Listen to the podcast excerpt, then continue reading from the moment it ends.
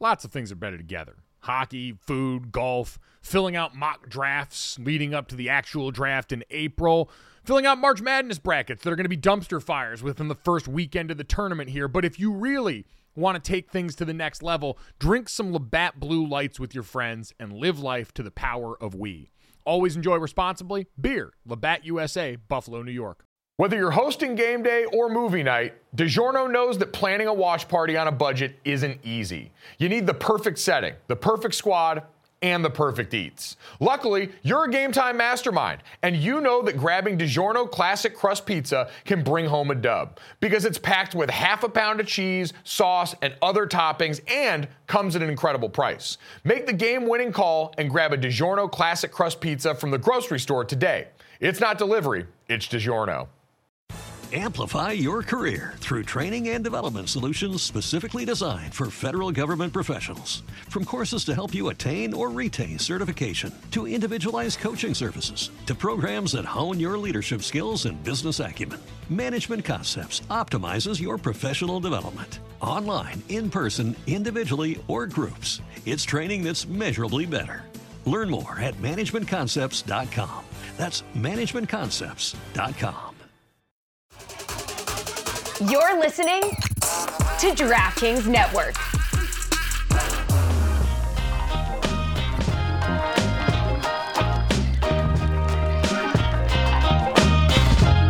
What's up, everybody? Welcome to Gojo with Golic, Mike Golic Jr., Mike Golic Sr., Jesse Cofield back with us, holding it down in the DraftKings studio in Boston. We are brought to you by Wrangler, made for the ride of life. Save 15% on your first Wrangler.com order, promo code GOJO15. Great show coming up. As always, download, subscribe, rate, review. Leave us a five star rating.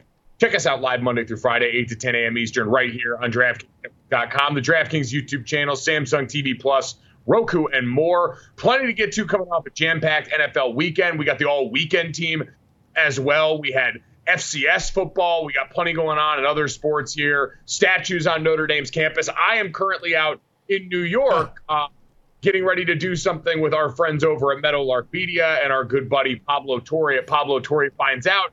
Yet somehow that nice new studio that they've got over there, I can't make use of. So instead, I am in my hotel room here right now, surrounded by flakes of croissant dust and the random other snacks that I get at a hotel. Instead, you know how it goes with all the travel that you do. You basically yeah. subsist a bunch of weird, like airport snacks or hotel snacks throughout the time period there. And the room just becomes sort of a breeding ground for all of it. Oh, it really does. And, and I would try and plan, depending on where my game is, my Sunday night game, if it's on the West Coast. I know I have to start this show, which is live Eastern, 8 to 10 at 5 o'clock. Or, you know, if I'm in the, the 6 o'clock, you know, time zone, I know I can't get anything to eat in that morning. So I'll try and make sure I get something before I go do my game, like a bar or something, so I have it in the morning. So I, am at least set for that in the morning. And then, when fortunate enough every now and then to do an East Coast game, when the show starts at the, uh, you know, I'm getting up at that normal time, like you are in New York, where you know the, the live 8 8 a.m. I make sure I get up early enough and go down and have breakfast at the hotel, get me a nice breakfast before the show. So you had the ability to do that this morning, and it sounds like you did not do that. No, I did do that, but the only option I had was the lobby coffee bar because I was not going outside. You know, like in the winter or when it's raining outside and your dog decides, hey, when you go to let them out, it's just too bad outside and I'm not doing that. Yeah. That is the yeah. level of rain that we've got going on outside New York right now, where I was not about to walk out and make myself miserable well, in the name of going which, to get food which, when I could get a nice flaky croissant. By the, the way, lobby. by the way, the fact that because it's the same things happening in Boston right now, so it's like all up and down the East Coast, it's just torrential downpouring. This time of year, it makes me so angry when this happens because I'm like, why can't it just be a little bit colder and be festive snow? But instead, we just got a torrential downpour. There's nothing festive about that. Yeah, but do you want to waste your first snow like this? Because you only get one festive snow and then the rest of them are miserable snows. Yeah, because then you get all the sand and salt dumped down there and then right. it all starts to look mucky out there. And then you go down the path of, okay, now we're in winter and it doesn't end until we get to like April or early May, even sometimes. So do you want to cash that chip in this quick, Jesse? Is my question. I mean, I like snow. I like my feeling is that so it's still cold out. It's just, it's like in the 40s. Like it's still cold cold. It's not like it's like in the 60s and it's raining. My vibe in the winter is if it's gonna be cold and gray and gross, I'd rather have snow. Like just See, my, let it my snow. thought is, yeah, my thought right before my wife and I left South Bend, on because we stay there always through uh, Halloween, it snowed like crazy on Halloween, but we knew it wasn't going to stick, right? Because it was still warm enough out where it wasn't going to stick. So I'm okay with that. You know, but it's when you get to the, you know, people talk about the perma cloud. It's like when you get that permafrost on that layer of snow and ice on the ground that once you get to that point when it's not going to disappear until spring. And I know you're not there yet. Mike, I wanted to ask, are you in a hotel that does not have a restaurant? Is that what I'm gathering? the restaurant wasn't like open and functioning when the time I, by the time I got there, Mm. and I was gonna have to wait a little bit too long here. I was trying to get some other things done this morning in the lead up to the show, as we've got the Doppler radar now posted up on here. Yeah. So you've got your daily dose enough weather from Gojo and Golic here. Why don't we focus less on weather and my breakfast habits? And more on what the hell happened to the Jacksonville Jaguars last night in Sunday Night Football. We know they're not going to be the biggest story coming off yesterday, and we'll get to the Cowboys debacle and how disappointing that late window was. But we had Sunday Night Football last night, Dad, and the Baltimore Ravens winning is not surprising, right? They're one of the best teams in the NFL. They're currently in position to be the one seed in the AFC. They've been playing like that all year, and up until last night, they had been about as healthy as we've seen the Baltimore Ravens late in the season for the last few years. But just as big of the story, we always do that thing of did such and such team win the game or did the other team lose the game? Last night felt an awful lot like Jacksonville went out and lost that game at every critical juncture between multiple mistakes by Trevor Right. Lawrence, fumbles lost by that team, and then the complete inability of Brandon McManus and that field goal unit for Jacksonville to hit anything in the first half of that game. They left so many points out in critical junctures, despite largely outplaying the Baltimore Ravens for large portions of that first half. Yeah, McManus 0 for 2 on field goals. And you mentioned uh, Trevor Lawrence fumbled twice and lost both fumbles. So certainly the mistakes, you know, hurt them on that side. But then on the other side, Mike, I've been part of it very, very rarely. There's a couple of games, and this is one of them, where as a defender, you just cringe if you're going to watch tape of it. Because to get run on for that many yards, 42 carries, 251 yards Baltimore rushed for. So while Jacksonville made the mistakes, I, I, I'm with you on that. But Jacksonville could not stop Baltimore running the ball. And when you can't do that, it's tough for you to get the ball back. Time of possession is normally a monster thing. I think it was a nine minute difference here. But there is nothing more demeaning than getting just punched in the mouth uh, from an offensive line as a former defensive lineman and getting run on for that many yards. So that's while I agree with you, I looked at the mistakes Jacksonville made. I also was just like, oh my God. It was I think it was my last year in the league in ninety-three with Miami. We went to play the San Diego Chargers. And I think in that game they ran for over 220 yards on us. And it was just a horrible feeling getting back on that plane, going back, knowing you lose the game and you get run on the way you did. So that's what I kind of took from that game last night. Uh, Lamar, But you I, know, but I did. both- I, I even, but I even look at that, Dad. The Baltimore Ravens in the first half of that game, when things were in normal game flow, Jacksonville was doing a better job. Like they've been run on. We talked about going into this game, going back to like the Bengals game that they lost. They got run all over by a bad Bengals rushing attack. In this game, you're going up against the number one rushing team in the NFL, and in the first half, you largely held up your end of the bargain. Like I look at what the Jacksonville defense did, they weren't the problem. They got pressure on Lamar Jackson. They sacked him multiple times last night Yeah, early on in the game to him and affecting him. The offense just completely didn't hold up their end of the bargain. And you know how it goes, Dad. When you're the team that's the lesser talented group, and Baltimore is the more talented roster at this point, they're the better overall football team, you only get so many opportunities to keep the game within balance before eventually, yeah, if you give Baltimore enough cracks at this over time, and when the game score gets out of whack like it did in the second half, they're going to run out the clock on you. They're going to pile up the yards. So it got ugly late for them. But I think Jacksonville's defense doesn't have a lot to hang their head on last night. Well, got, as you said, a lot got thrown on them because of missed field goals and on fumbles as well.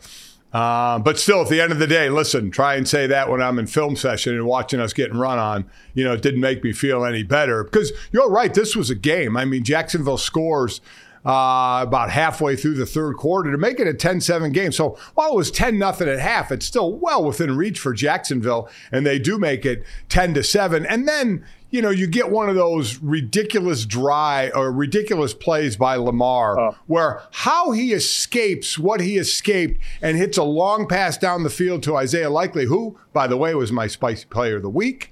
Uh, and he had himself, what, five catches for, led the team in receptions, taking over for Mark Andrews.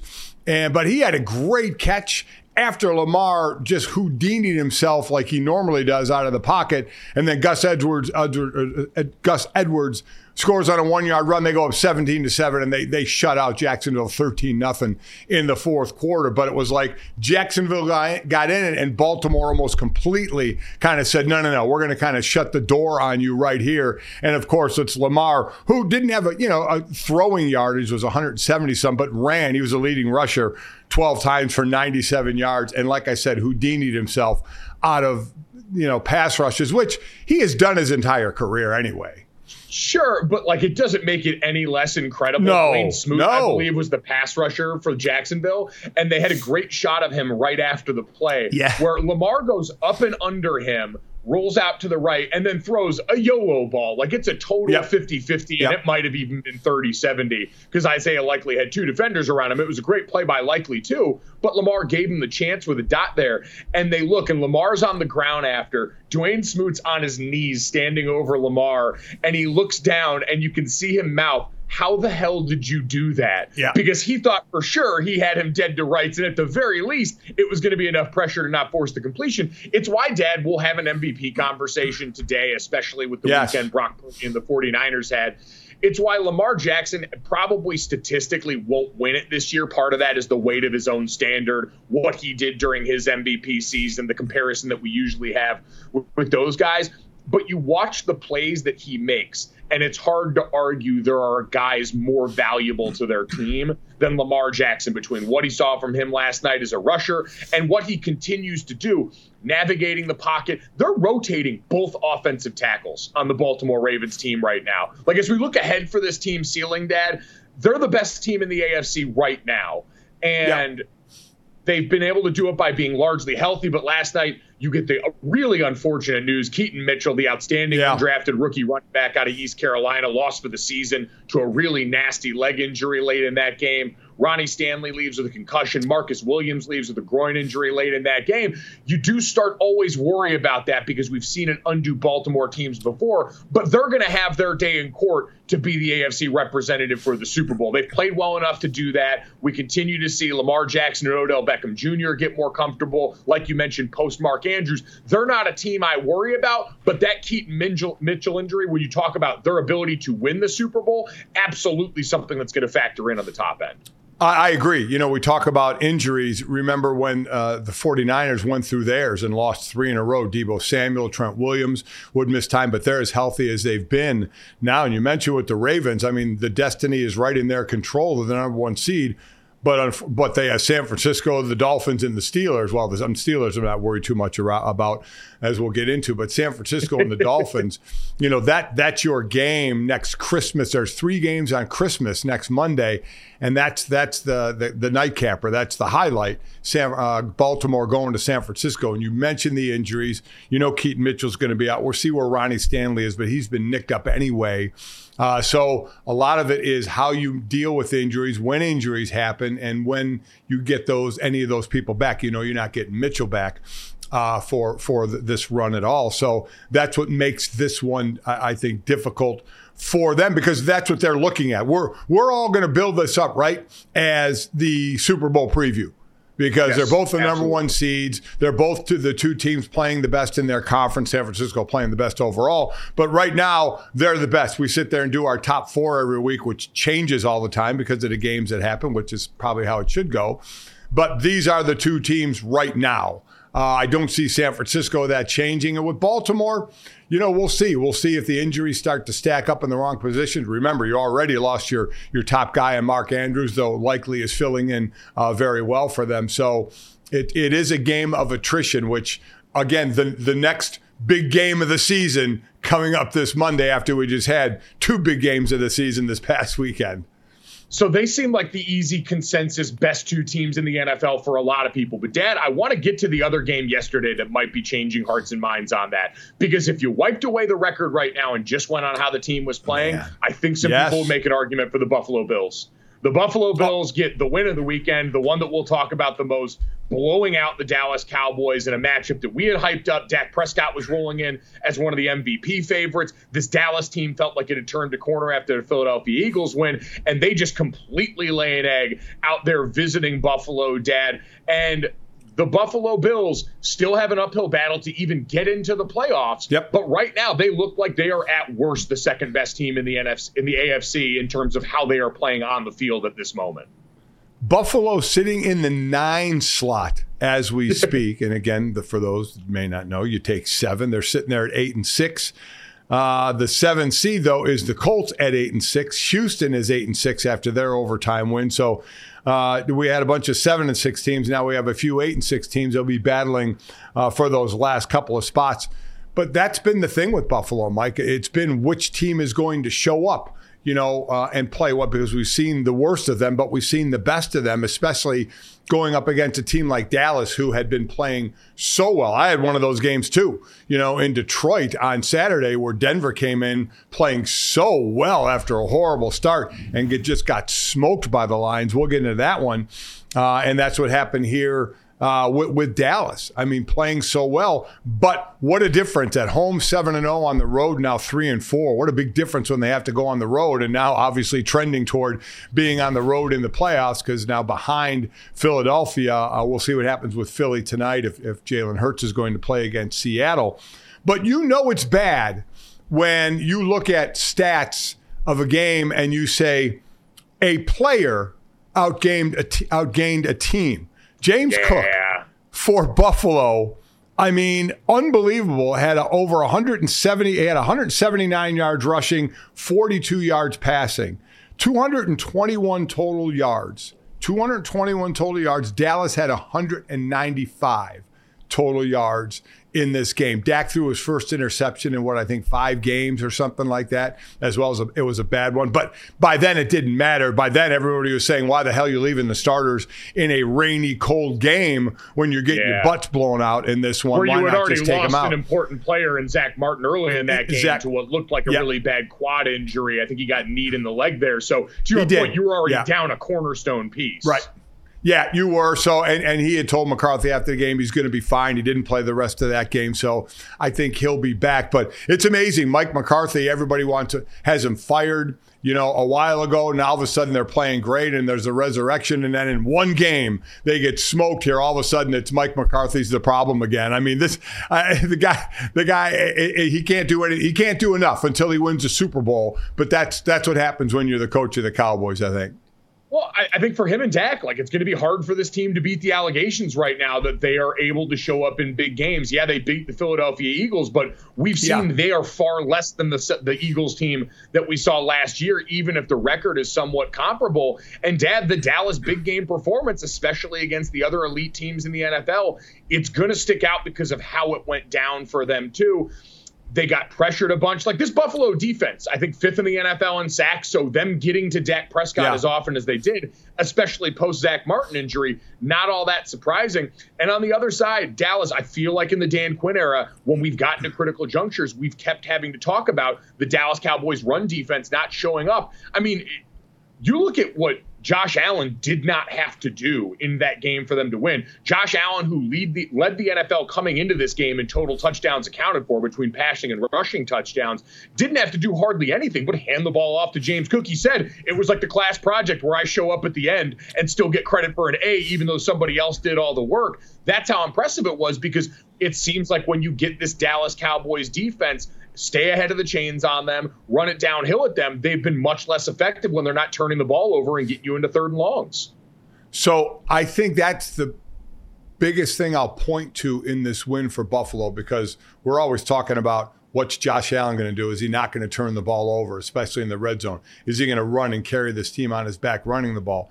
And and he was the first one to admit it after the game, just what you said. I feel like the guy that got an A in a project where I didn't do any of the work. I think that was great for Buffalo as a team to get this kind of a win over a, a, a very talented team in Dallas without Josh being the main cog. So I think this was huge for Dallas to be able to do that. They just they just have to get the consistency back because in the playoffs, man, if you're not consistent, you could be a one, a one and done situation. And they've had more than a few games this year where they didn't look good. It only takes one time. And we could sit there and say talent wise, they're one of the top teams, but if you can't put it together in all the games, it doesn't matter. It doesn't matter if you make those mistakes you were making and all, and the turnovers that you had, and all of a sudden you're out. So that was the big thing to me for them is getting that win without Josh Allen being the man. And this was another one I just mentioned on that other game, Baltimore running the ball for over 250. Buffalo ran the ball for over 260 yards in this game for another one for was just a beatdown running the ball. I, I, I, just it just sticks in my craw, Mike, as a D lineman when you get run on that much, no matter what the situation, of just how horrible it is.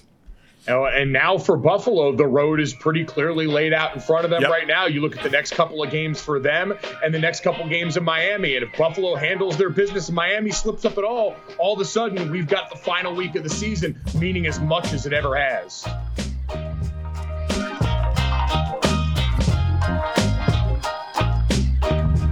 Whether you're hosting game day or movie night, DiGiorno knows that planning a watch party on a budget isn't easy. You need the perfect setting, the perfect squad, and the perfect eats. Luckily, you're a game time mastermind, and you know that grabbing DiGiorno Classic Crust Pizza can bring home a dub because it's packed with half a pound of cheese, sauce, and other toppings, and comes at an incredible price. Make the game winning call and grab a DiGiorno Classic Crust Pizza from the grocery store today.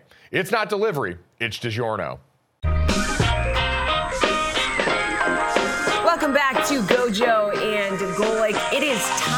Mike'd Up Monday, brought to you by Wrangler, made for the ride of life. Save 15% on your first Wrangler.com order with promo code GOJO15. So we're going to use this week's Mike'd Up Monday segment to go through Saturday's three NFL matchups, starting in Cincy, where Jake Browning led the Bengals to a 27 to 24 OT victory over the Vikings, a team that cut Browning in 2021. And after the game, he was asked to reflect on if being cut by the Vikings served as some motivation for him.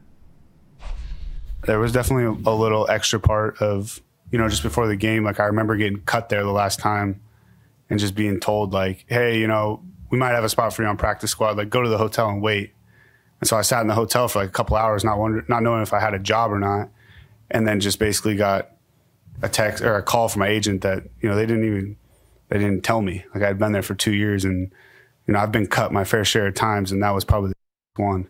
And uh, and there was a little bit more this week. I know I denied it, and there's some great people over there. It's completely different, completely different coaching staff and, and everything. And I want to emphasize like there are some incredible people over there, but that one that one felt good. I think right after we made the field goal to win the game, I screamed at a camera and said they never should have cut me. I mean that is that is savage that he just like they were like yeah we'll give you a call and then they just were like nah well he'll he'll get the message. I, I mean it, it, that that's one of those things like that showbiz. Most people who have been around the wow. NFL for any amount of time have some version of that story or even uglier as I know that you yes. have in there. But it's also a good reminder that for everyone who gets to the NFL at this level, you got an ego. It's the only way that you get to this level to get to a spot where now Jake Browning in a position to go out there and ball like he did in the third and fourth quarter and overtime is by having that belief in yourself to where you take that situation and you absolutely throw it into the fire. And I love that he admitted it. We rarely get this moment from guys where they actually admit, yeah, this pissed me off enough to where I wanted to come back and rub your nose in it.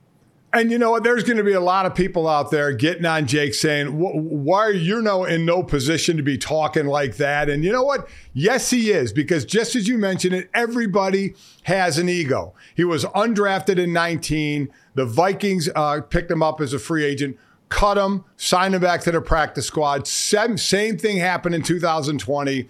Cut him, brought him back to the practice squad, and, and now he did, he's doing what he's doing. It, it, doesn't matter whether you're a star, an average player, or a guy in the practice squad cut a couple of times. You have that, and I said it all the time, man. No matter if it's a amicable or not, you go, against a former team. There's a little extra juice there. So I, uh, I, all for you, Jake, man. If you if, if you need want that as a chip on your shoulder, and really was a chip on your shoulder, because Minnesota twice had you, and Minnesota twice gave up on you, and now you got to beat them. Good for you. Enjoy that moment. And, and also, Mike, this is what you look at and what you want your backup quarterback to do. I remember last year doing the first game of the season, uh, Dallas and Tampa Bay. Dak hurt his thumb, missed five games. Cooper Rush came in and went four and one, right? And that that's your backup quarterback can go in. His job is to keep you your head above water until the, the starter comes back. Cooper Rush did more than that, going four and one. I mean, that's pretty damn impressive. And now what Browning is doing and may lead this team to the playoffs the rest of the way. Much like what's going on in Cleveland, where they're on their fourth quarterback and, and with, with Flacco, and we'll get to that.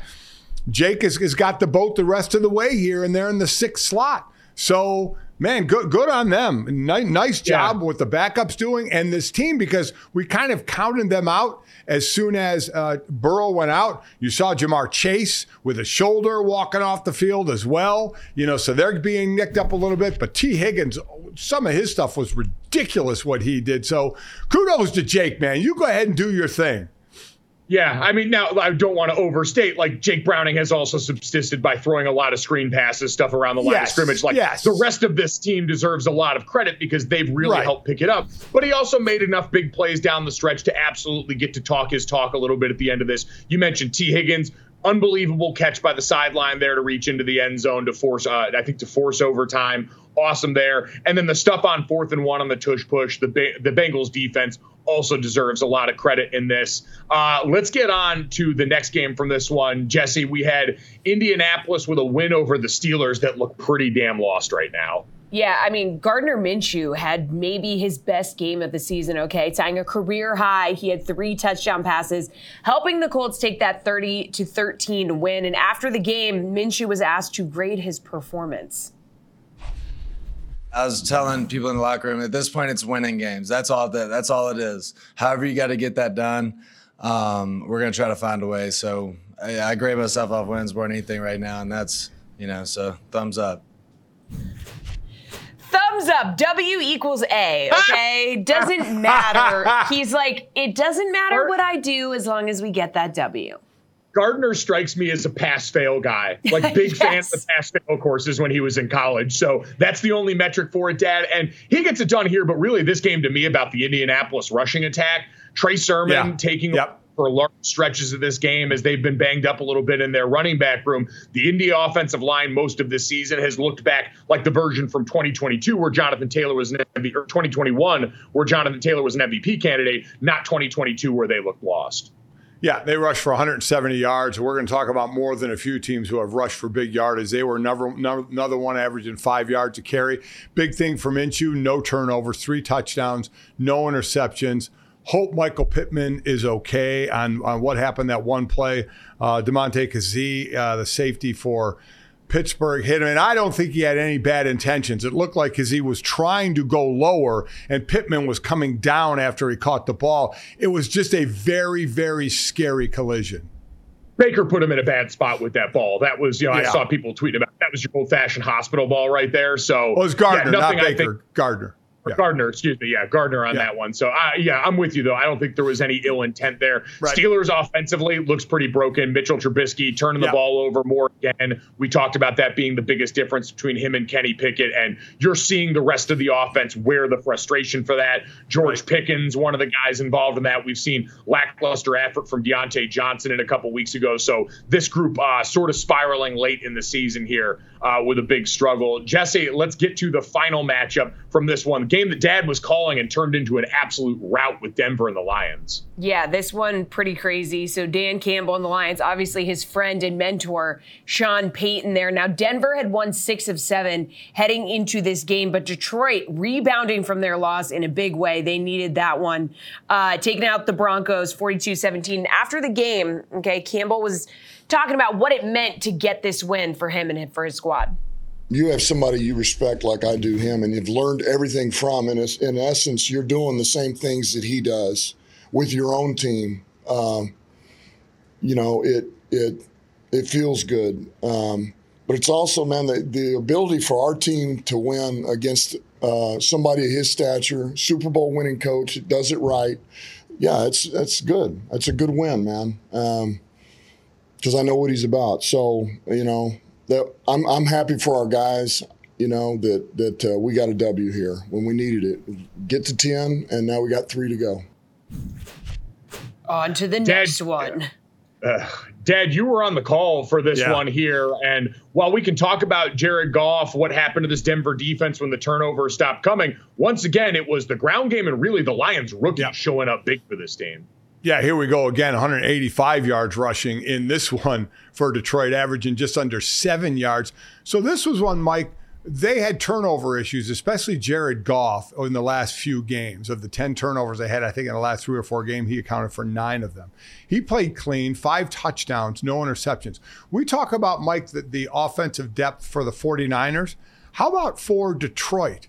The two headed attack of Gibbs and Montgomery in the backfield. Amon-Ra St. Brown is having a monster year. Sam LaPorta the rookie tight end out of Iowa, stunner there out of Iowa tight end, is having a record setting year. And Jameson Williams is coming along after the suspension early in the season. They have a lot of depth on that uh, on that offense right now. And defensively, Mike, I've never seen a team in a game time up their blitzes so well where the opposing team could not pick them up and make their adjustments.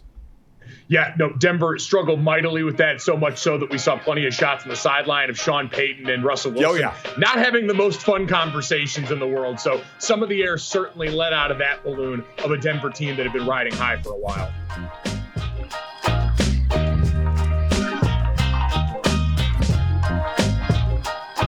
It's the most wonderful time of the year. March Madness getting ready to go in college basketball. And we got some of the best stars in the sport finally trying to close the deal. Zach Edey at Purdue trying to see if he can cap off an historic career with a championship, much like his counterpart on the women's side and Caitlin Clark, who's been one of the biggest names in sports this entire year and is looking to see if she can snag that elusive championship that's eluded her during her career. Regardless of who makes it to that final game of the tourney, though, one thing's for certain it's going to take the most talented people like the two I just mentioned working together to help these teams play at a high level.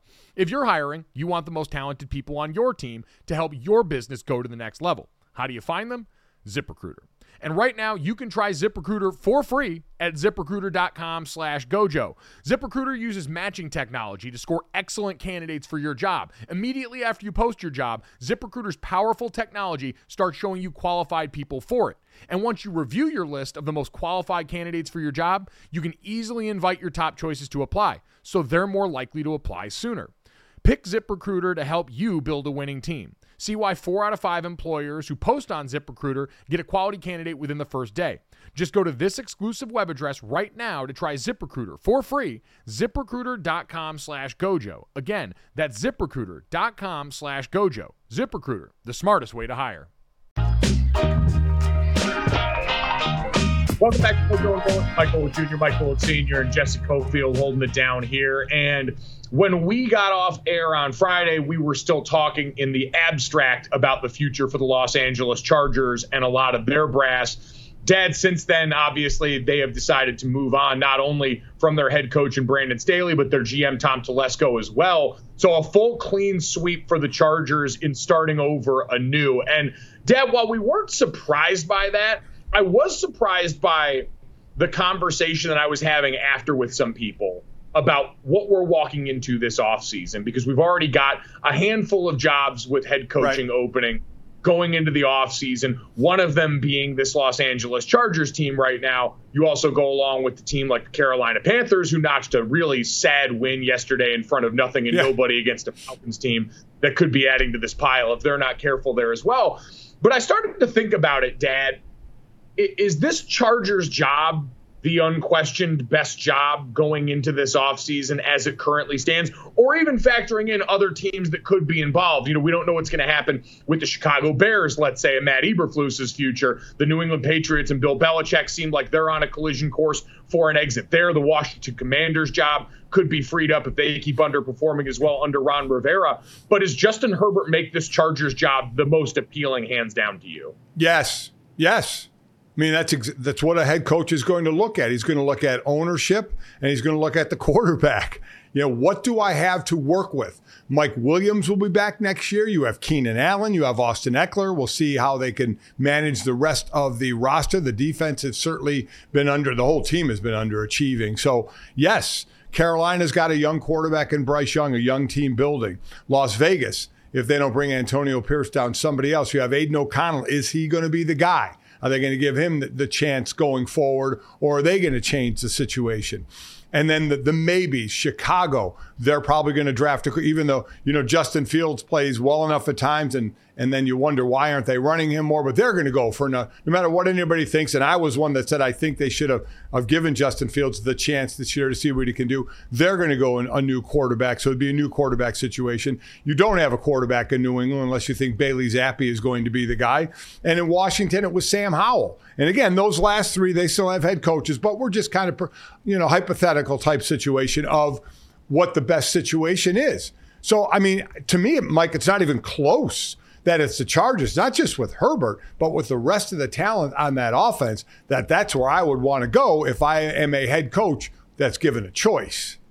Yeah. Now, as some people have pointed out, and I saw Mina Kimes tweet about this over the weekend, they are in a tricky spot cap wise next year for whoever yeah. comes in and right. buying the groceries. They're about $40 million over the cap next year. Their top targets on offense are all on the older side. So you're getting older and more expensive because we know, Dad, the whole story with this Chargers team is they've been the all name team for the last couple of years, offensively yep. and defensively. But when you've had moves pan out like J.C. Jackson on the defensive side that have not had the production match the name value or the price tag, you start to get a little bit wary about what you're walking into there, even though you answer that question. So I agree with you among the jobs you've got out there. You could make the division argument because of who they've got to play every year in Patrick Mahomes, that right. that could be a little bit of a tall order. But that would be the same if you were going to go for a Las Vegas Raiders team that still has some quality offensive weapons, but doesn't have an answer a quarterback. The only one I think that could give me some pause in that would be the Chicago Bears if that job came open with Matt Eberflus losing his job, just because you've got so much draft capital. If you're a new coach coming in, you'd have a chance, and a new GM coming in, you'd have a chance to potentially influence your future on which quarterback you're tied into into this draft. You'd have another top pick built in there,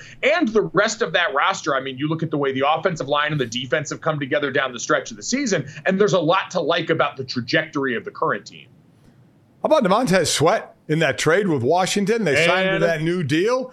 He has been something two and a half more sacks uh, yesterday against, you know, then again, when you're playing a guy like Joe Flacco, you know where he's going to be. But still, he has been he has been a great, great addition. And, and you, you, it was kind of a head scratcher when it happened. Remember, like, why are they bringing in a high value guy like that on a team that's going to probably start over at the quarterback position, but they gave him that new deal. You knew that was going to have to happen, and and he seems real happy out there. So I would understand that, but still, I think you're starting with a rookie quarterback again. Uh, so that that's why I just think you know you're you're hitting the ground more running with the Chargers. So time will tell. We'll, we'll see what. Right now, it's Giff Smith the O line or the outside linebacker coach, who's the interim head coach, and I'm sure nobody believes he has a chance of being the head coach after the season. They'll go for a big name, and JoJo Wooden takes over as the interim GM for Tom Telesco until the season ends, and then we see what other changes are made as many people have pointed out, Giff and JoJo sounds like a buddy comedy or maybe yeah. like a buddy cop movie or something. The most hilarious head coaching and GM name combination ever. And yes, it is pronounced Giff and not Jiff just no. like it should be. I don't care what the creator says.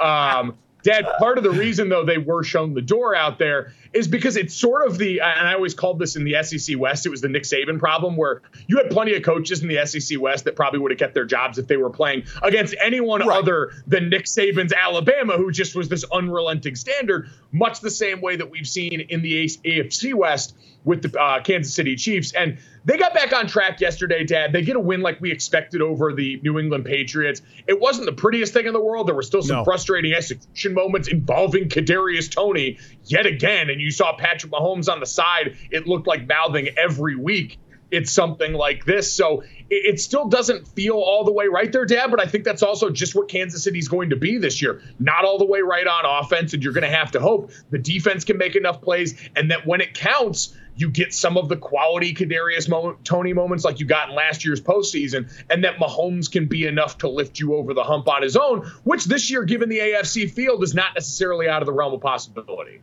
You know, I mean, you you keep hoping the mistakes you can fix them by the time you need them fixed, right?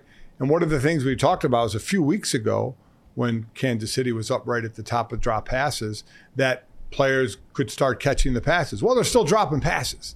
You know, I mean, even even uh, uh, Travis Kelce dropped one in the end zone. It was a little high, but off his hands. Should, you know, Travis Kelce normally catches a pass like that. You have drops and then the mistakes, like you said with Kadarius Toney. Rashee Rice does look like he is that guy, though, right? Um, as far as and, and he's kind of kind of been that guy, kind of leaning that way. But he has been the guy. Nine receptions on nine targets yesterday. So it seems like they're really establishing he's going to be the that wide receiver. Obviously Kelce, and then Pacheco didn't play again in this one. Uh, they'll, they'll get him back. I think one of the hardest runners in the league. They kind of remind me, Mike, of of over in the NFC, the Eagles. To where remember these were the two Super Bowl teams, obviously last year. Both now you know, Philly technically leading the division after the Cowboys lost as Philly gets ready to play tonight. Obviously, Kansas City leading their division, but neither one playing like the team we're used to seeing. So, but you keep giving them the benefit of the doubt because of how good they've been that they'll get back to it. But you never know. You, you, you just don't know. But they certainly do not look like the teams that were playing in the Super Bowl last year. No, and they sort of get a free pass in this game. Like I was more concerned on the other side that you even allowed this many points to this New England Patriots offense that yeah, so hapless. Yes. Bailey Zappe in this game threw for about 180 yards. The Patriots defense, I mean, it's been one of the best in the league despite their offense. You almost even weight that even more because they're getting no help from the other side of the football. So Kansas City being able to go out and have some modicum of success, Patrick Mahomes throws for some stats that look nice against this Bill Belichick led defense. That's still an impressive outing, Dad. But you're right. It's kind of like the conversation we'll have around MVP in the NFL this year is overall, everything feels a little bit down because of all the injury to quarterbacks around the league, because of just in general the injury and turnover we've seen, it doesn't feel like. I know Tom Brady tried to make this a more existential thing. I just think it's one of those years where you had so many guys hurt yep. at critical spots early on that the level of play overall for most teams is pretty down. And so it affects the way we look at it because any other year, yeah, this Kansas City team would get force fed its own teeth by any of its other former iterations of itself. But this year, they've still got a chance to win a Super Bowl because the rest of the field's a little bit more down. Yeah, there's still a lot of talent in this league that we've seen perform at a high rate offensively. So I agree. You know, it's one of those years where it's down. The defenses, as I've been talking about, with some of their some of their um, strategy and what they've done with stunts and with exotic blitzes has worked more this year. And maybe we have to look more at is is offensive line a really down position in the NFL. Uh, yeah, offensive line is down when you've got to stare down guys like Myles Garrett over on the other side every snap.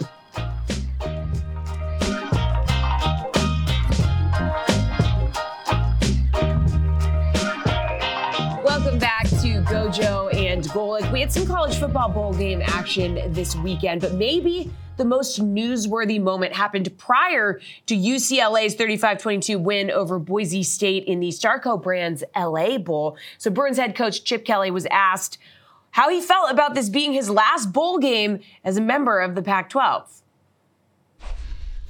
Is it sad? Like a bunch of people couldn't figure out how to keep this conference together, and that's sad. You know, this conference has been together since 1915. This is an amazing game. And we keep trying to screw it up. And I'm talking about the administrators and the coaches. It's on it's on us. But the fact that there's not going to be a Pac-12 next year, the fact that Washington State is not going to be in a conference next year, the fact that Oregon State's not going to be in a conference is we failed. And our job is to create opportunities for student athletes to be successful. And um, we didn't do it. I think football should be separate from the other sports just the fact that our school is leaving to go to the Big Ten in football, our our softball team should be playing Arizona in softball. Our basketball team should be playing Arizona in basketball. But because football left, and they're saying, well, how do you do that? Well, Notre Dame's independent in football, and they're in a conference and everything else. I think we should all be independent in football. And you can have a 64 team conference that's in the Power Five, and you can have a 64 team conference in the Group of Five, and we separate it and we play each other. You guys are eh. familiar uh, with this idea. Yeah. yeah, and he told us the same thing in August. And I feel like this headline has gone viral like three different times, Dad, with Chip. He's been very giving and very consistent on this subject and what he believes should happen for the rest of college football. And this is the kind of scenario, the one super league that people have whispered about in college football Yeah. for years now. But to see a guy who's been an integral part and one of the faces of the sport during my lifetime be the one putting his name on it, I do think lends a little bit more weight and a little bit more credence to it. Well, he's 100% right too. I mean, it's a, just just thinking about and the fact we went through it, the fact that the West Coast teams are going to have to travel to the East, and, and I don't just mean I don't mean football, which we could we've done forever, but other sports, the Olympic sports. I mean, it, it's ridiculous to sports that play during the week or sports that do multiple games on the road of where they have to travel to. It is crazy. There was such non thought of every other athlete at these schools. It was just blinders on of football and money. And so I guess we shouldn't be shocked at that. So I, I, agree with him. The, the question I would ask, and I agree this is going to happen, Mike. I, this is going to happen. You have to figure out who the commissioners are going to be for this. It- It's certainly, you're not going to snap your fingers and it's going to happen overnight. But this is the way to do it. He is absolutely right. It's the way to do it. My question is yeah, once they separate football, and he talked about the football schedule, can the, can the conferences go back to what they were? Can the Pac 12, Yeah. for lack of a better term, reorganize so the you know so that as they say the horses are already out of the barn? Are, are the West Coast teams still going to travel to the East Coast? Does that not get fixed? So you do something better with football, something that should have been done, but you put this step in between of making the other athletes travel all over the country. You know, does does that genie get put back in the bottle once they go to this new thing, which I, I think they eventually will?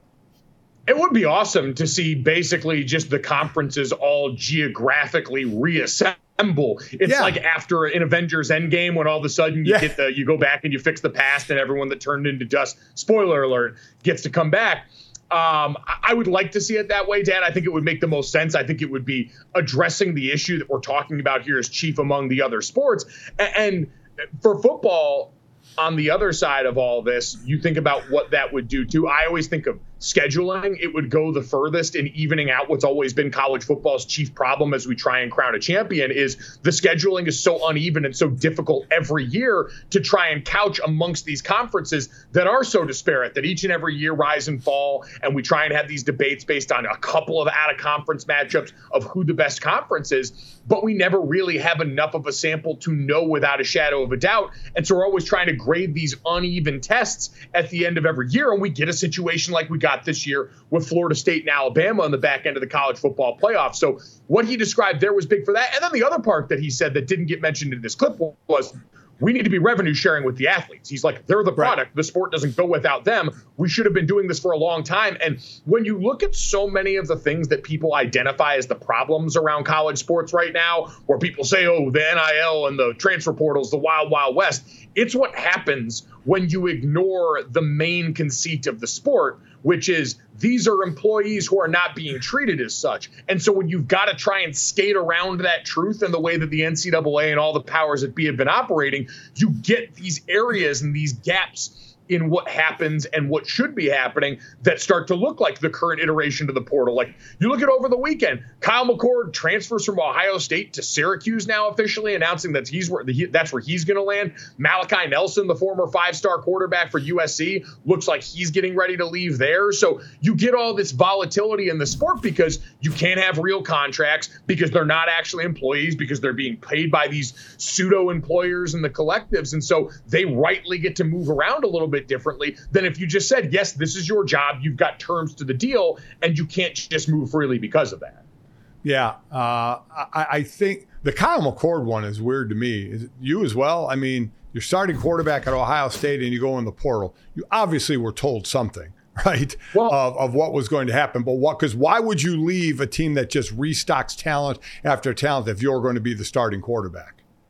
So I, I, I, need to find an article. It might have been the Columbus Dispatch uh, that had an article that was documenting the things that went into this potentially with Kyle McCord. And I think it was this idea that he felt like, at least reportedly, was should be paid a certain amount in the new NIL world that quarterback valuations, guys getting like seven figures in a season for being a top end quarterback. And it didn't sound like Ohio State and Kyle McCord viewed him as a quarterback in the same way. Kyle McCord believes that he is one thing, and Ohio State believes that he's another. And based on what we've seen, Dan, I kind of understand Ohio State's thought process yes. in this, which is yeah, Kyle McCord was a very good quarterback by college football standards, and by Ohio State standards, he was fine. Like we've seen, they've just had great quarterbacks. They've been one right. of the halves at that position. And so, in this day and age, though, where it's like, all right, well, if you're not going to love me like that, someone will. Kyle McCord looked at the situation. Certainly, what Syracuse is doing right now is noteworthy, and said, all right, I'll take my talents and potentially my bank account elsewhere. Yep, that's where we are. It's like you know, NIL is free agency. You know, with what what can be offered. I, I guess the thing because I had a daughter in a, in a non-revenue sport in swimming, and we got to know so many of your friends from lacrosse and Sydney's and your guys' friends and Jake's friends from soccer and the other sports, that I I, I do have a, a place in my heart for those sports because those athletes work just as hard as football players do, or harder in some cases, but it's not a revenue sport. And the one thing I'll say is no matter what system we get, football is always going to be okay. Football is always going to be treated the best because that brings in the most money. So, for the most part, I'm not saying perfect, they're going to be treated okay. And the other sports are the ones that nobody's going to give a damn about and they're going to get trampled on like they are right now. So I guess that's what I would like to see. Football is going to be fine. We've already gone through NIL and the portal, and and, attendance is still there. Uh, ratings are still there. It's still an unbelievably popular sport. It didn't kill the sport, but man, what it's doing to to the other sports and the other athletes going forward of what they have to do now to compete in their sport they're working for. That that's what kind of gets me. Football will be fine. Have a little bit of thought about the other athletes, which at this point they don't. No, and, I think that's probably the biggest byproduct of what Chip's talking about is it simplifies the equation when you just admit what you've got in college football is a largely different entity yep. than the rest of the sport. It is somewhere in between being a collegiate sport and an actual professional model. It probably is a professional model in yeah. a way that I think we've all acknowledged for a while, except for everybody who makes the decision. And again, when you won't admit that at the beginning of the conversation about all the way that this is structured, you see how out of whack it throws everything else because right. people from outside of the sports, higher courts, attorney generals, all these people in the governments that now get to weigh in on what's going to happen with college sports have understandably looked at this situation and gone, yeah, the way that you guys have been trying to treat the players at the center of this is completely unjustifiable. And we have begun tearing down the walls around your sport because of that. And now there's really nowhere left to hide.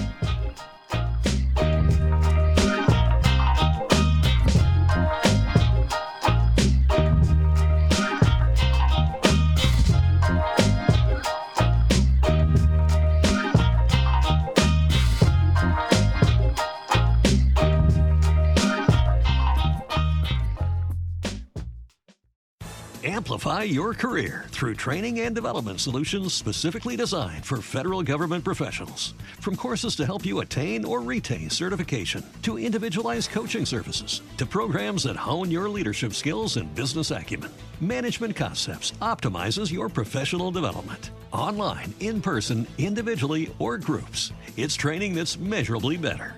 Learn more at managementconcepts.com. That's managementconcepts.com.